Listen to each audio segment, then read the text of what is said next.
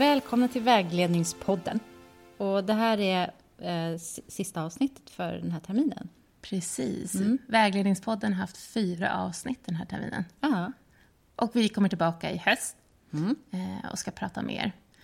Men det här har varit en jätterolig och lärorik tid för mig och Aino, tror jag. Ja, verkligen.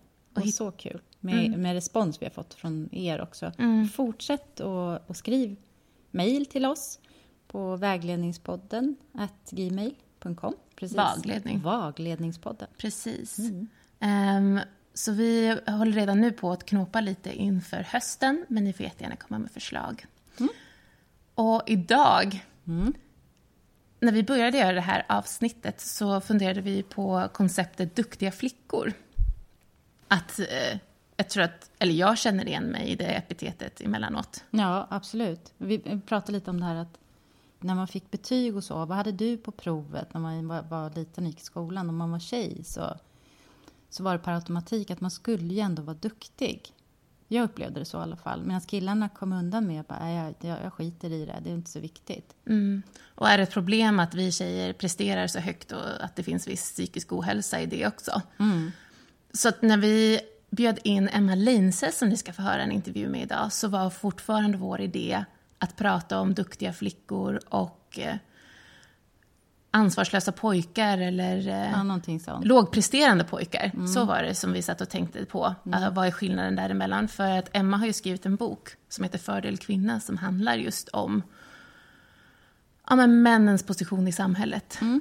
Och då kommer vi väl fram till, och det kommer ni få höra nu, det är vad Emma säger också, att det kanske inte är så stort problem egentligen det här med de duktiga flickorna. Utan problemet är att vi har ett skolsystem som riggar för misslyckanden. Mm, precis. Och det är kanske det som är då frågan på dagens avsnitt. Mm. Och vi träffar också Tina Hellström som arbetar som studievägledare inom vuxenutbildningen i Stockholms län.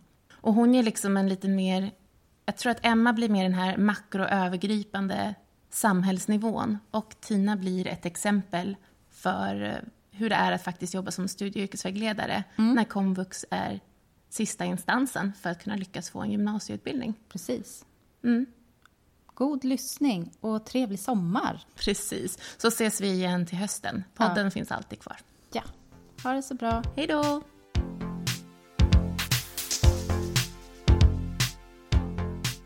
Hej Emma! Hej! Välkommen till Vägledningspodden. Tack så mycket. Du är ju författare och journalist på eh, Sydsvenskan och har en inriktning på skol och utbildningsfrågor. Och hittills har du släppt två böcker. Eh, Godkänt, en reportagebok från Svenska skolan och Fördel kvinna, den tysta utbildningsrevolutionen. Mm. Och det är den som, vi, som du tar upp i ditt sommarprat som du hade i somras och som vi tänkte prata lite om idag. Mm. Vi har ju som titel på det här poddavsnittet duktiga flickor och eh, lågpresterande pojkar eller ansvarslösa pojkar. Vad tycker du om den titeln? Ja, jag tänker lite eh, lågpresterande pojkar är ett mer neutralt ord ska jag säga som pratar om ja, vilka resultat de åstadkommer. Medan ansvarslösa är ju mer det här, eh, det är väldigt värderande, men det beskriver också lite av det hur vi skolan, samhället, pojkarna själva, vuxna ser på pojkar och mm. beskriver pojkar och som är orsaken till att de blir så låg, mer lågpresterande än tjejer. Ja, precis. För att jag, jag tror någonstans att, det, att man kanske har en annan förväntan på pojkar och flickor oavsett om man vill eller inte. Och frågan är då om det också i sig reproducerar det resultatet som vi får också i skolan. Mm. Alltså det har ju, när man gjorde en statlig utredning, eh, en SOU, och tittade på varför får pojkar lägre resultat än flickor i skolan? Mm. Då kom man ju fram till att den lilla förklaringen, det finns en biologisk skillnad mellan pojkar och flickor, mm. som är att Pojkar är inte dummare på något sätt, men de utvecklas lite långsammare, särskilt när det gäller språklig förmåga och koncentrationsförmåga. Mm.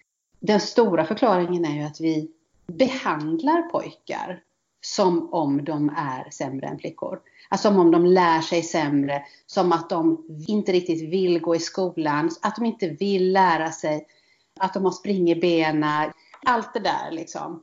Vi talar om för dem att de är sådana och då blir de så. Genom skolgången kan man se att könsskillnaderna ökar mellan tjejer och killar. Till slut så blir det ju en sanning. Mm. Så en form av självuppfyllande profetia? Så. Ja. Om man är lite, lite tillspetsat så skulle man kunna uttrycka det som att tjejer lär sig att lyckas i skolan och killar lär sig att misslyckas. Mm.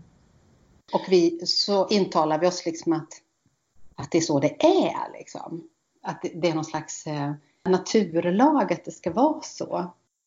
Men i din bok så beskriver du att den målgruppen är delad på något sätt. Att männen befinner sig i det översta skiktet i samhället, men också i det lägsta skiktet i samhället. Mm.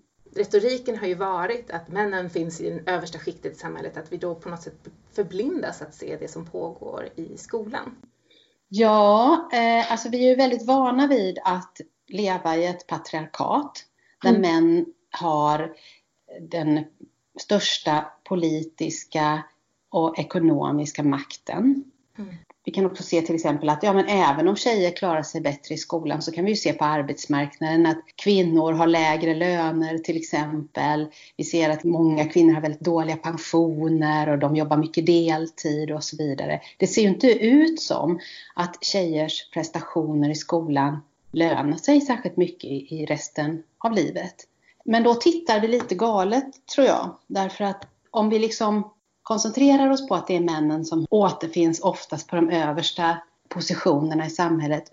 Ja, då missar vi kanske att se att män är också tillhör också verkligen några av samhällets mest utsatta. De är överrepresenterade som du sa när det gäller självmord, när det gäller hemlöshet, när det gäller missbruk och så vidare.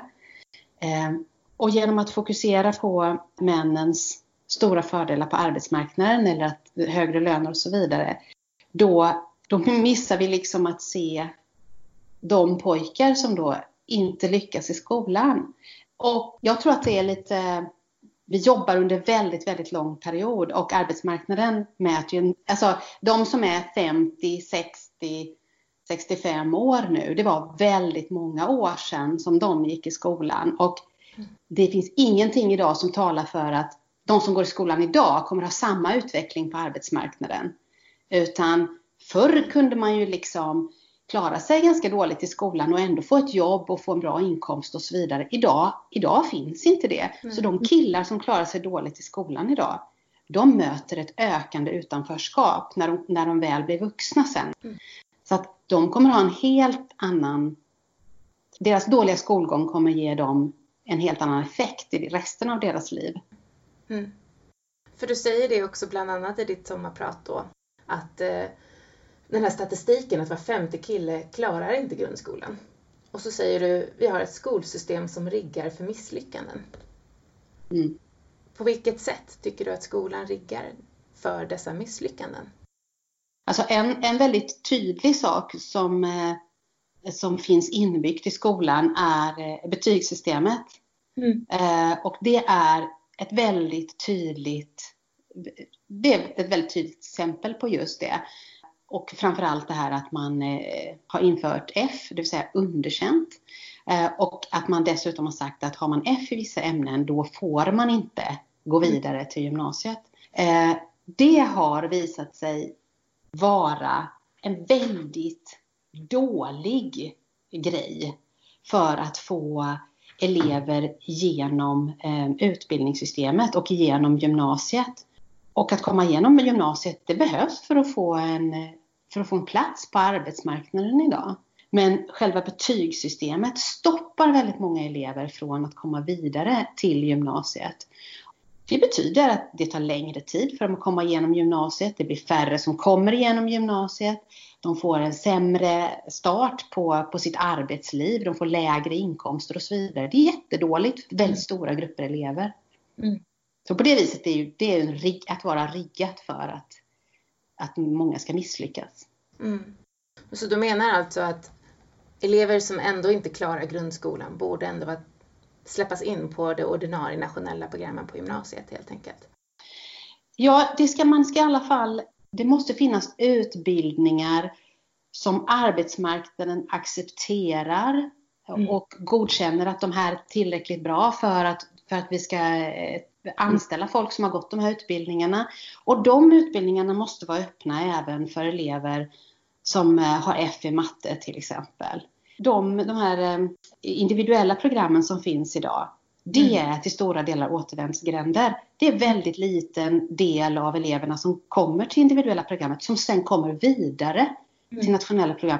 Det är, en, det är liksom en felkonstruktion. Mm. Och jag förstår det, för det, för det är en svår situation. För det, det, skriver du också i din bok. Vad är det 40 procent som tar sig från introduktionsprogrammet som faktiskt påbörjar ett nationellt program? Mm. Eh, och sen så vet man inte heller om de fullgör sen nationella programmet. Det, det visar inte statistiken. Och samt... Jag vet inte ens om det är 40, om det är så mycket som 40, eller om det är 20 eller Ja. ja. Eller om det är 20 procent som avslutar ett nationellt program så småningom. Alltså det är en, ja. i alla fall en minoritet av eleverna. Precis. Mm. Och det är liksom flera saker här som man märker att det här är ju ett komplext problem. För samtidigt vill man ju inte släppa in någon i ett sammanhang där kraven är för höga för att man ska kunna klara av det. Mm. Å andra sidan så ökar ju arbetsmarknadens krav på vad vi som anställda förväntas kunna och göra. Mm. Jag tänker att för 50-60 år sedan så kunde man anställd och göra bara en sak. Nu ska man både ha ett kundserviceperspektiv kanske plus en expertis inom ett område plus viss IT-kunskap och sådana saker. Att, mm. Speciellt i Sverige tror jag, där vi har ganska, ganska dyrt att anställa vill vi ju få in så mycket som möjligt per anställd person. Ja. Och sen är det att man kan se väldigt tydligt att arbetsgivarna i varje enskilt fall så väljer de, eh, även om det är ett så kallat enkelt jobb, mm. Mm. har de en möjlighet så väljer de en högre utbildad person jämfört med en lägre utbildad. Mm. Och därför mm. blir det bara svårare och svårare för dem med låga utbildningar att få komma in på arbetsmarknaden. Mm. Vad tror du att det är som gör då att tjejer klarar den här utbildningstrappan bättre? Ja, eh, när man, jag pratade ju om de där eh, hur vi uppfostrar tjejer och killar mm. tidigare och man kan se ganska tydligt att när tjejer och killar går i nian och skriver PISA-proven, mm. de här internationella testet, det är också, då får de också svara på massa frågor om sin inställning till skola och utbildning. Tjejer svarar på frågan, vad är det som gör att du lyckas i skolan? Jag lyckas för att jag arbetar. Mm. Och, och killar svarar i högre grad, jag lyckas för att jag har talang. Mm. Alltså killar har en inställning som är antingen kan jag det här mm. eller också så kan jag det inte. Medan tjejer har en inställning, det här kan jag lära mig om jag jobbar. Mm. Och arbete lönar ju sig i mm. skolan. Och alltså, tjejer har ju bättre betyg därför att de jobbar mer i skolan. Mm. De, de pluggar mer helt enkelt. Mm. Uh, och det är klart att har man den inställningen att antingen kan jag det här eller kan jag inte det. Mm. Ja, då är det ju ingen mening att plugga. Mm. Därför att då kan jag ändå inte, ja så att säga, har jag inte talang så spelar det ingen roll liksom. Nej. Och har jag talang så kommer det gå bra ändå. Mm. Alltså killar har ett mindre incitament på grund av den inställningen. Just det. Mm. För det gör ju då i sådana fall att tjejer är mer plastiska, att vi, att vi kvinnor är förändliga, vi kan alltid bli bättre. Sen så finns det ju en nackdel till det, den här duktighetsgrejen som vi tjejer har. Att man är aldrig bra nog, jag kan alltid bli bättre och att jag vill vara duktig. Mm. Är duktighet ett problem? Ja, alltså det är, ju inget kul. det är ju inget bra att det är så många tjejer som är väldigt stressade över sitt skolarbete. Nej. Det kan jag inte säga att det är bra. Men det är ett mindre problem mm. än att det är så många killar som, som eh, inte klarar skolan på grund av sin inlärda inställning till att skolan inte är någonting för dem. Liksom. Mm. På lång sikt så är det ju, är det någonting som skapar psykisk ohälsa mm. så är det att en misslyckad utbildning. Mm. Inte att, man, att det har gått bra i skolan. Och de mm. flesta tjejer som ändå stressar över skolan, det är, det är tjejer med väldigt höga resultat. Mm. Mm. Så du menar att eh, den perioden av stress som det kan innebära att vara duktig i skolan är någonting som kommer ändå släppa på sikt i livshälsan på något sätt? Medans att det, trenden går åt andra hållet för de som inte lyckas i skolan. Ungefär så. Ja. Ungefär så. Mm. Du pratar även om att dåliga skolresultat är det som kommer att slå hårdast mot Sveriges ekonomi. Vad, ehm, vill du utveckla det lite? Ja, det uttalandet har jag tagit från Magdalena Andersson, vår finansminister. Mm. Eh, som säger att dålig utbildning är den största utmaningen mot svensk ekonomi och mot den svenska välfärdsstaten. Mm. Eh, vi har en nationalekonom som heter Ingvar Nilsson och han har ägnat väldigt lång tid åt att beräkna olika kostnader för olika former av utanförskap. Han har ju då sett att just dålig, bristande utbildning mm. kostar hundratals miljarder varje mm. år för det svenska mm. samhället. Ja, för du skriver ju om att båda handlar ju dels om att man kommer senare in på arbetsmarknaden och man tar längre tid på sig att skapa ett gymnasium, att man kanske inte får den en stabila plats på arbetsmarknaden, genererar skatt, skapar en inkomst. Men att vi också har en växande grupp av personer som upplever sig som misslyckande, som skapar ett utanförskap som är svår i det här demokratiska samhället. Liksom. Mm. Um. Låg utbildning, och då menar jag att man inte har en gymnasieexamen, mm. eh, får väldigt, väldigt ingripande och väldigt många konsekvenser för ens eget liv. Mm. Och om jag ska ta några då. Ja, jättegärna. så förutom det här att man får, man får svårt att få ett, ett arbete, man får en ekonomisk utsatthet. De, är verkligen, de nominerar verkligen i den gruppen som får ekonomiskt bistånd. Mm. Vi pratade om hälsa här förut. Mm. Det är väldigt tydligt att det här ekonomiska och arbets, utanförskapet på arbetsmarknaden leder till psykisk ohälsa. Och psykisk ohälsa gör ju att, alltså det gör det ju ännu svårare att komma mm. vidare så att säga. Det leder till eh, sämre tillit till familj, vänner, institutioner, myndigheter, sjukvården, alla möjliga olika saker som vi bygger vårt samhälle av. Mm. Eh, riksdag och regering, som du sa, det är mm antidemokratiska värderingar. Det påverkar oss alla. Att det finns en stor grupp som liksom tycker att ja, men det här samhället ger ingenting till mig. Nej. Och sen för killar är det ju den här extra grejen att de kommer att bli väldigt ensamma också i sitt privatliv. För att lågutbildade killar blir i väldigt hög grad bortvalda av tjejer som mm. partners och som pappor.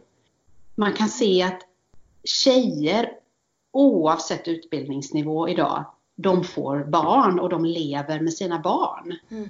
Medan män, där kan man se en jättetydlig skillnad på vem som lever med barn eh, utifrån utbildningsnivå. Och ju högre utbildningsnivå, desto större sannolikhet är det att du får barn och att du lever med de barnen som du är biologisk pappa till också. Det blir ett utanförskap som är väldigt eh, grogrund för extremism, anti, liksom, eh, näthat, missbruk, eh, allt, allt möjligt sånt, kriminalitet, allt sånt som liksom politiker älskar att prata om som våra stora samhällsproblem idag. Mm. Det kommer ur den gruppen män. Mm. Som, eh, med, som i grund och botten har en misslyckad skolgång bakom sig. Mm. Så vad kan vi, vad kan vi göra? Vad kan skolan göra för att stötta den här gruppen? Ja, för det första vill jag bara säga att det är inte bara skolans ansvar. Nej, tack och lov. för det är så hemskt, för det är ett väldigt stort ok att bära, tänker jag. Men sen är det ju också så att när, man väl, när någon är i skolan, då kan skolan, alltså då, då, då, måste ju skolan göra det den kan såklart. Alltså jag önskar ju till exempel att eh, redan på barnavårdscentralen att ska vara oerhört noga med att tala om för pappor hur oerhört viktigt det är att de läser för sina söner. Mm. Därför att pappor kan ge sina söner någonting som mammorna faktiskt inte kan ge när det gäller läsning. Men man ger dem också en manlig förebild som talar om att läsa är någonting mm. som en man gör. Mm. Och det kommer att gynna killarna när de väl börjar skolan sen. Jo men du, du, jag blev väldigt tagen av det när jag läste det i din bok, att en 17-årig pojke som inte läser blir läst för använder ju mellan 15 000 till 17 000 ord. Mm. Och sen så en 17-åring som läser eller har blivit läst för använder 50 000 till 70 000 ord. Mm. Att bara kunna uttrycka sig. Vi som använder samtal i vårt yrke som vägledare, det är ju en otrolig skillnad med vad man kan komma fram till då. Mm. Och hur man kan tänka och analysera med antalet ord. Alltså, och vem har inte, vem har inte så sparkat på någonting eller bankat i väggen av frustration när, när det man säger inte, inte når fram liksom. När man, alltså. Mm, ja men exakt, att få en röst liksom. Ja. Mm. Så att jag kan tänka mig att det är, det måste ju vara jättemycket. Men, men, och sen också till skolan då, några saker. En sån sak som jag önskar att skolan gjorde var att ge mm. särskilt stöd väldigt tidigt till de elever man ser behöver det. Mm. Eh, och det är den svenska skolan jättedålig på. Vi ger mest särskilt stöd i åttan och nian när de har mm. misslyckats i sju, åtta år. Liksom. Mm. Istället för att göra som i Finland då. Alltså var tredje unge typ i ettan och tvåan i den finska skolan har särskilt stöd. De får särskilt stöd innan de ens fattar att de är efter. Mm. Alltså det är de vuxna som ser det. Ungarna liksom märker aldrig det. Och detta är ju någonting som alla som jobbar i skolan vet att det är det rätta sättet att göra. Ändå så mm. händer det inte. Jag tycker det är helt vansinnigt faktiskt. Mm. Och sen när det gäller killar så eh, det finns en forskare som heter Fredrik Zimmerman.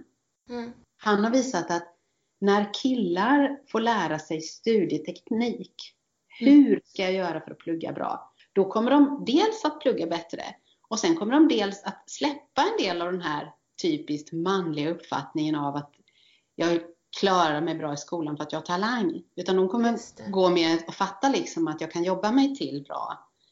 Mm. bra. Jag tänker istället för att jobba med normer mm.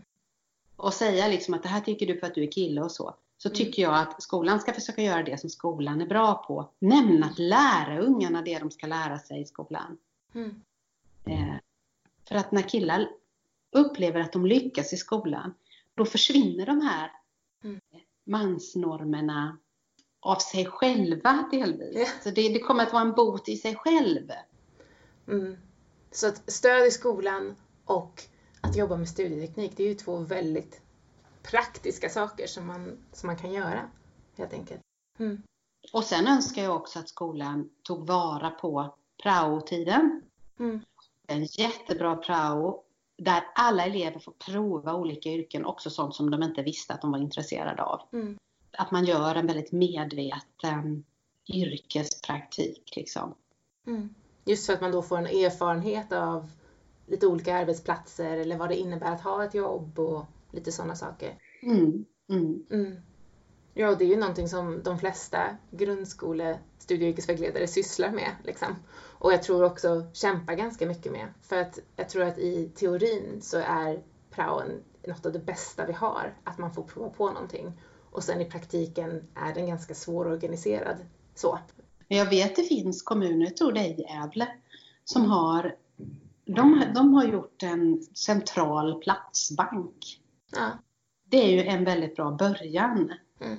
Där inte varje enskild skola eller varje enskild, att det finns någon mm. enskilda personer som det hänger på att man ska skaffa fram platser. Utan de finns liksom. Mm. Och då kan man ju också fördela dem på ett mycket mer medvetet sätt. Precis. För att jag, jag tror att vi måste nästan också bort från att det är enskilda, men det du säger, att det är enskilda skolan eller studie och yrkesvägledarens ansvar att få till de här praoplatserna, att det måste upp.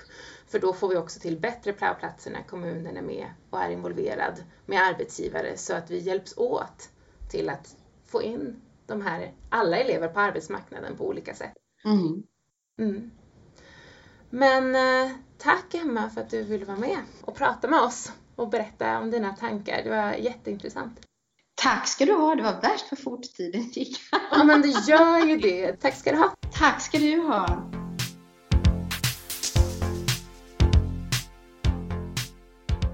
Hej, vi sitter här med Tina. Hej. Hej, med studievägledare. Och eh, du jobbar ju inom kommunal verksamhet. Mm. Och jag tänkte om du ville berätta lite om vad du gjort tidigare och vad du gör idag. Så vi tar det lite kronologiskt. Ja, eh, jag tog examen i Malmö 2009. Och sen pluggade jag lite annat i ett år. Jag eh, pluggade kriminologi. Eh, men sen så flyttade jag tillbaka till Stockholm och då började jag jobba med komvux på distans. Mm. Och fortsatte med det i åtta år. Och det var på en privat skola i en stor koncern.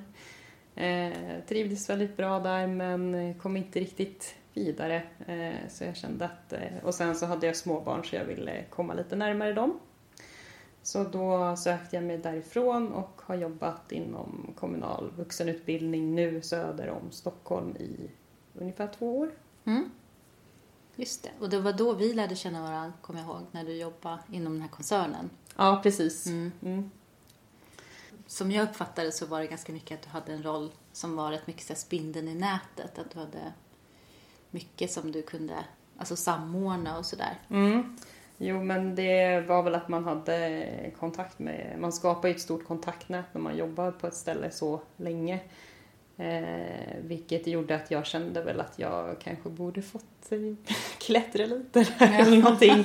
Eh, och att jag inte ville fortsätta att bara vara syv om jag skulle vara kvar mm. där. För då kändes det som att jag hade liksom gjort allt och kunde allting så jag ville liksom komma, komma vidare på något sätt. Mm. Men vill du berätta lite om vad du hade för konkreta arbetsuppgifter där? Det är ju rätt speciellt eh, när man jobbar med distansstudier. Man har ju väldigt mycket flexibilitet eh, att liksom eh, hjälpa eleverna flytta startdatum, slutdatum och allt sånt var ju väldigt flexigt. Det var administrativt, alltså man var tvungen att liksom vara administrativt stark, duktig i många olika system och mm.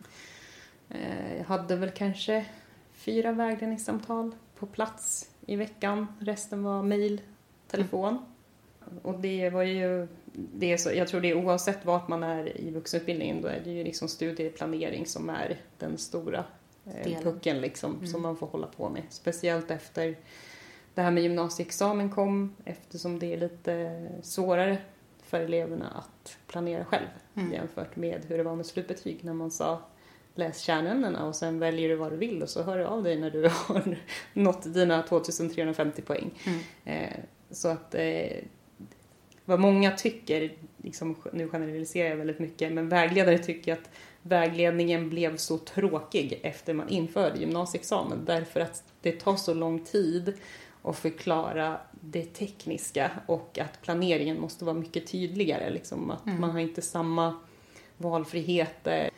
Rektor tycker att eleven ska läsa obligatoriska kurser först eh, och sen ta programgemensamma, sen valfria kurser och mm. så kanske man som SYV tycker att ja, men ta varannan kurs så kan du välja något roligt liksom mellan svenska och matte om man inte tycker de är så roliga. Så, mm. så att det Ja, det, det, låter ju också som att det kanske är svårare att motivera, tänker jag också. Eh, för, för just den där valfriheten som kanske fanns tidigare, att man kunde varva med lite. Mm. För det känner jag igen när jag gick vuxenutbildning, att, att jag tänkte så. Jag liksom studieplanerade mm. så när jag fick bestämma själv.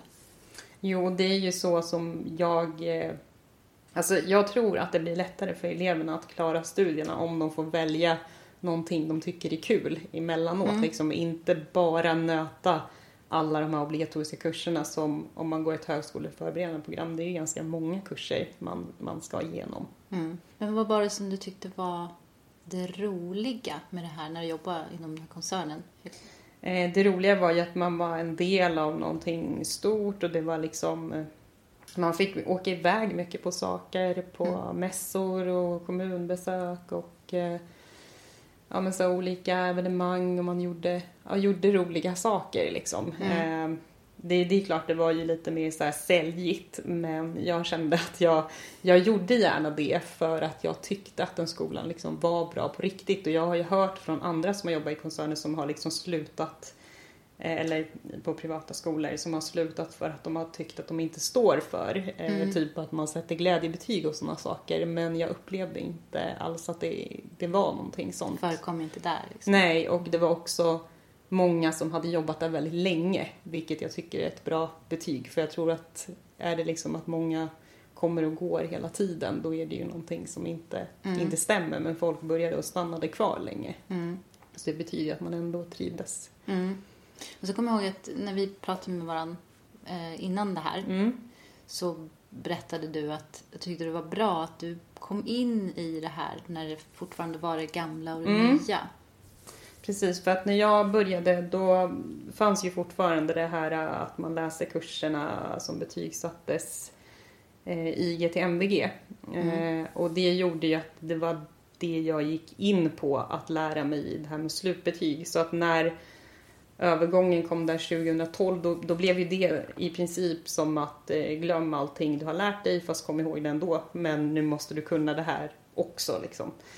Eh, så att det blev ju väldigt speciellt. Men där såg jag också lite en chans att visa mig på något sätt. Så att jag pluggade ju på det här nya som fan liksom. För att jag ville, jag tänkte att jag ska, fan, jag ska vara bäst på det här liksom. Jag ska vara bäst på det här nya. För nu har jag liksom, för det är alltid de liksom lite äldre vägledarna som har liksom varit med länge som kunde det här gamla. Och jag tänkte så nu kan jag liksom visa. Visa Ja. framfötterna liksom. Mm. Så att det, det var ändå en kul grej att vara med om och jag känner att det är jättebra att kunna båda nu. Ja. Och jag kommer ihåg också när vi pratade, för Tina och jag gick masterutbildningen tillsammans. Så när du pratade om ditt jobb så tyckte jag att det lät som att du höll på att lägga ett gigantiskt pussel.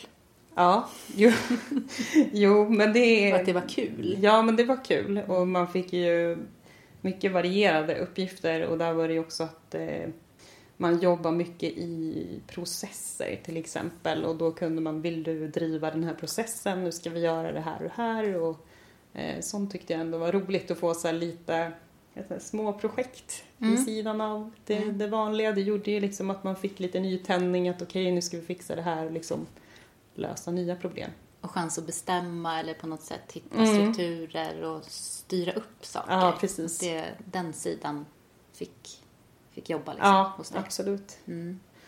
Ja. Och sen tänkte jag på det också, du sa i, i, när vi pratade sist då, innan det här, att eh, när du började jobba så kunde du inte det du skulle jobba med. Nej, Vill du berätta lite kring det? när jag fick det, mitt första jobb, då hade inte jag jobbat som vägledare innan såklart. Och sen fanns det ingen vägledare där jag började, för den personen hade redan slutat eh, någon månad innan. Eh, och de var ju såhär, ja sätt dig här och var syv typ. Ja. Och jag bara, ja, vad ska, jag- vad ska jag göra nu? Så, men det var väl lite att de, eh, vi la ju rätt mycket administration på mig eh, då för att eh, jag upplevde inte att eh, liksom, utbildningsanordnare behövde vägleda lika mycket förut som nu, utan det var mer kommunerna som hade hand om det. Och sen var det liksom saker som hände precis när de gick på den skolan, att där fick man liksom gå in och eh, hjälpa dem. Men inte att man hade helheten på samma sak som det sen blev mer och mer. För att om man ser till hur det är nu, nu är det ju tre eller fyra på heltid mot att jag var själv på Ja. heltid ganska länge. Oj. Så att det har ju liksom hänt någonting. Mm. Ja, det säger väl någonting också om övergången till det här nya systemet också. Mm. Att det var det. Precis, och jag tror också ja, att kommunerna kan inte hantera vägledningen längre. Alltså det är för mycket elever som behöver så mycket hjälp så att då lägger de ut det på externa anordnare istället. Mm. Att kommunerna, det är ganska vanligt, de kanske tar det första samtalet eh, och gör liksom en grov studieplanering och sen så får skolan ta vid där de börjar på. Och sen när de är färdiga för examen till exempel, då hör de av sig igen till kommunen och då utfärdar de. Mm. Eh, Jag tror att det är viktigt att man har någon på plats eller någon slags mentor eller någonting. Och det var ju det jag liksom förstod att jag måste ha någon som liksom kan förklara liksom vart, i alla fall vart jag kan gå in och hitta information. För jag visste inte ens det. Jag visste inte ens vilka sidor jag skulle liksom använda eller någonting. Så att jag fick ju eh, med en det var med Stockholms stad då, eh, deras vägledare fattade att jag liksom var ny och de var så schyssta. De hade ju, det var ju många otroligt erfarna vägledare som bara, men du, vill du komma hit liksom så kan vi förklara så här. Eh, typ eh, the basics. Jag bara, jag bara ja, jättegärna liksom. Och det hjälpte ju mig supermycket och då hade jag också en kontakt så när jag stötte på saker då hade jag någon jag kunde liksom bolla det med och det kontaktnätet har jag fortfarande kvar liksom. Och det är superviktigt med det här kontaktnätverket. Ja, absolut. Det är superviktigt. Det, det, tror jag att eh, är man väljare måste man vara beredd på det. Speciellt om man är på vux, att du måste ha kontakter. Och, eh, och att man inte ska vara rädd att fråga Nej, varandra liksom, och mm. tänka att eh, det ligger någon slags liksom, prestige i det. För ibland kan det ju vara att man bara, man kanske har en hum att det är nog så men jag skulle nog vilja bolla det med någon ändå. Så att även om jag har jobbat med Vux i tio år, det är fortfarande saker som man blir osäker på och bara, mm. hur var det nu med det här liksom. Mm. Och, så jag tror inte att man ska vara rädd och fråga, för att då kan man ju heller inte liksom utvecklas Nej, i sin roll och lära sig saker. Mm. Och att man behöver varandra. Absolut. Mm. Men jag tänkte på om vi skulle koppla till Emma och det hon pratar om. Mm. Så säger hon, pratar om att skolsystem bygger för misslyckanden. Mm. Är det mm. någonting du håller med om Tina? Ja, eh, jag tycker väl ändå på något sätt att eleverna har lite svårt att klara kursen. Alltså det är svårare att uppnå ett E än vad det var att uppnå ett G, ja. känns som. Eh, och att uppnå ett A är definitivt svårare än att uppnå ett MVG. Och just eftersom att jag jobbade där i skarven och man hade högpresterande elever som liksom fick MVG i kurserna men så sa de att det är omöjligt att få ett A. Liksom. Det går ju inte. Så blev det, det så liksom, tydligt. Ja, precis ja. som att du var tvungen att liksom naila precis, precis allting skulle ju vara för att i det nya måste du vara godkänd i alla moment och är något moment lite sämre då blir det det lägre betyget. Mm. Eh, så det finns ju inget utrymme för en dålig vecka, dålig dag. Nej. Och sen också som, som du berättade för mig tidigare att det är mer CSN-frågor. Mm. Absolut.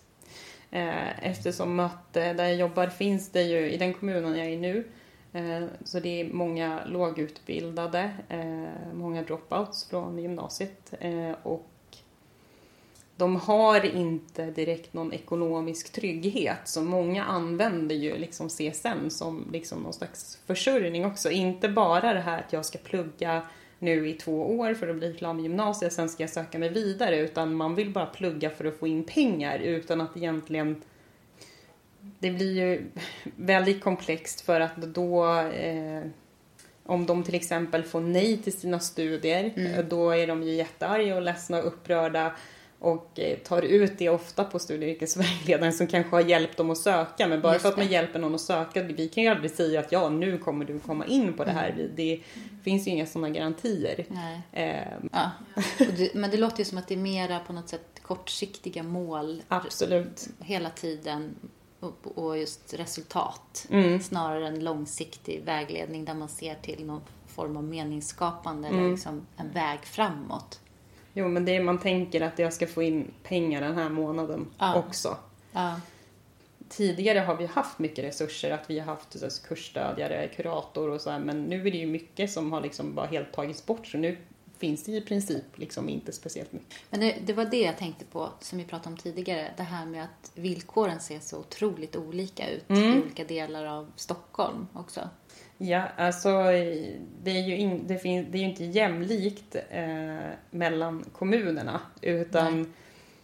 i de kommunerna där det finns mycket pengar där är det ju också många fler, det finns ju mer resurser till utbildning så där kan ju fler plugga på komvux vilket blir skevt för att det, det är ofta i de rika kommunerna där de kanske inte behöver plugga lika mycket för de flesta blir klara med gymnasiet, kanske har Precis. akademikerföräldrar och mm. liksom ett helt annat kontaktnät än vad eh, de har i den kommunen där jag jobbar till exempel, där man inte är klar med gymnasiet eh, och kanske behöver plugga eller man kanske pluggade för jättelänge sedan och nu behöver förkovra sig kompetensutveckling men det blir jättesvårt att låta elever plugga för kompetensutveckling till exempel mm. om de är klara med gymnasiet för att då räknas de ju inte som prioriterade mm. enligt den här rättighetslagstiftningen.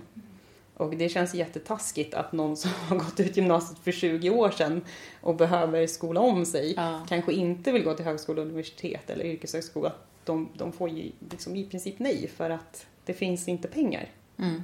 Men hade de bott i en annan kommun, då hade de fått ja. Så att det, det är ju inte rättvist så sett. Man måste satsa mer pengar på dem, alltså riktade pengar till de kommunerna tycker jag. Mm. För att annars så får ju inte de samma chans. Men är det så, men, men, vad är det, det jobb, vi pratar inte så mycket om vad du gör nu, Mm. men det är ungefär samma, det är bara att det inte är på distans. Är det det? Eh, det finns ju vissa distanskurser också, men eh, det som är på plats där jag jobbar, det är ju liksom i klassrum i princip allting. Mm. Det mesta är ju i klassrum. Mm. Och så har vi uppdelat lite olika program Mm. eh, som vi jobbar mer med och samarbetar mer med de lärarna och sådär. Men i huvudsak är det studieplanering Mm, studieplanering är ju den stora och det är ju ungefär samma. Mm. Det är mindre administration, mer, mer möten. Jag skulle säga mycket mer möten. Med elever. Ja, med elever och liksom drop-in och hela den här biten. Nu kan vi inte ha det men Mm. normalt sett så är det Ja. eh, drop-in och bokade samtal. Mm. Och men vad är det du tycker är kul? Liksom, vad skulle du lyfta som det roliga i? Ja, men det, det är ju när de blir klara. Alltså Ja. när de tar examen och Mm. läser upp betyg. Då är det ju jätteroligt. Speciellt om det är någon som har haft det lite tufft Mm. eh, och, liksom, och man har varit lite orolig att de, om de ska fixa det eller inte. Och sen en dag när de kommer med de sista liksom, betygen och är färdiga, då Mm. är det ju jätteroligt. Och sen eh, brukar jag också säga att ja, men sen hör av dig hur det gick liksom, om du kom in på högskolan och så. Så Mm. Ibland gör de det, ibland inte. Men, Ja. men då har de i alla fall kommit en bra bit. Ja. när De har blivit klara med gymnasiet. Mm. Så det är, det är det absolut roligaste. Tack Tina. Jätteroligt att höra. Ja. Ja. Tack för att du kom. Ja, tack.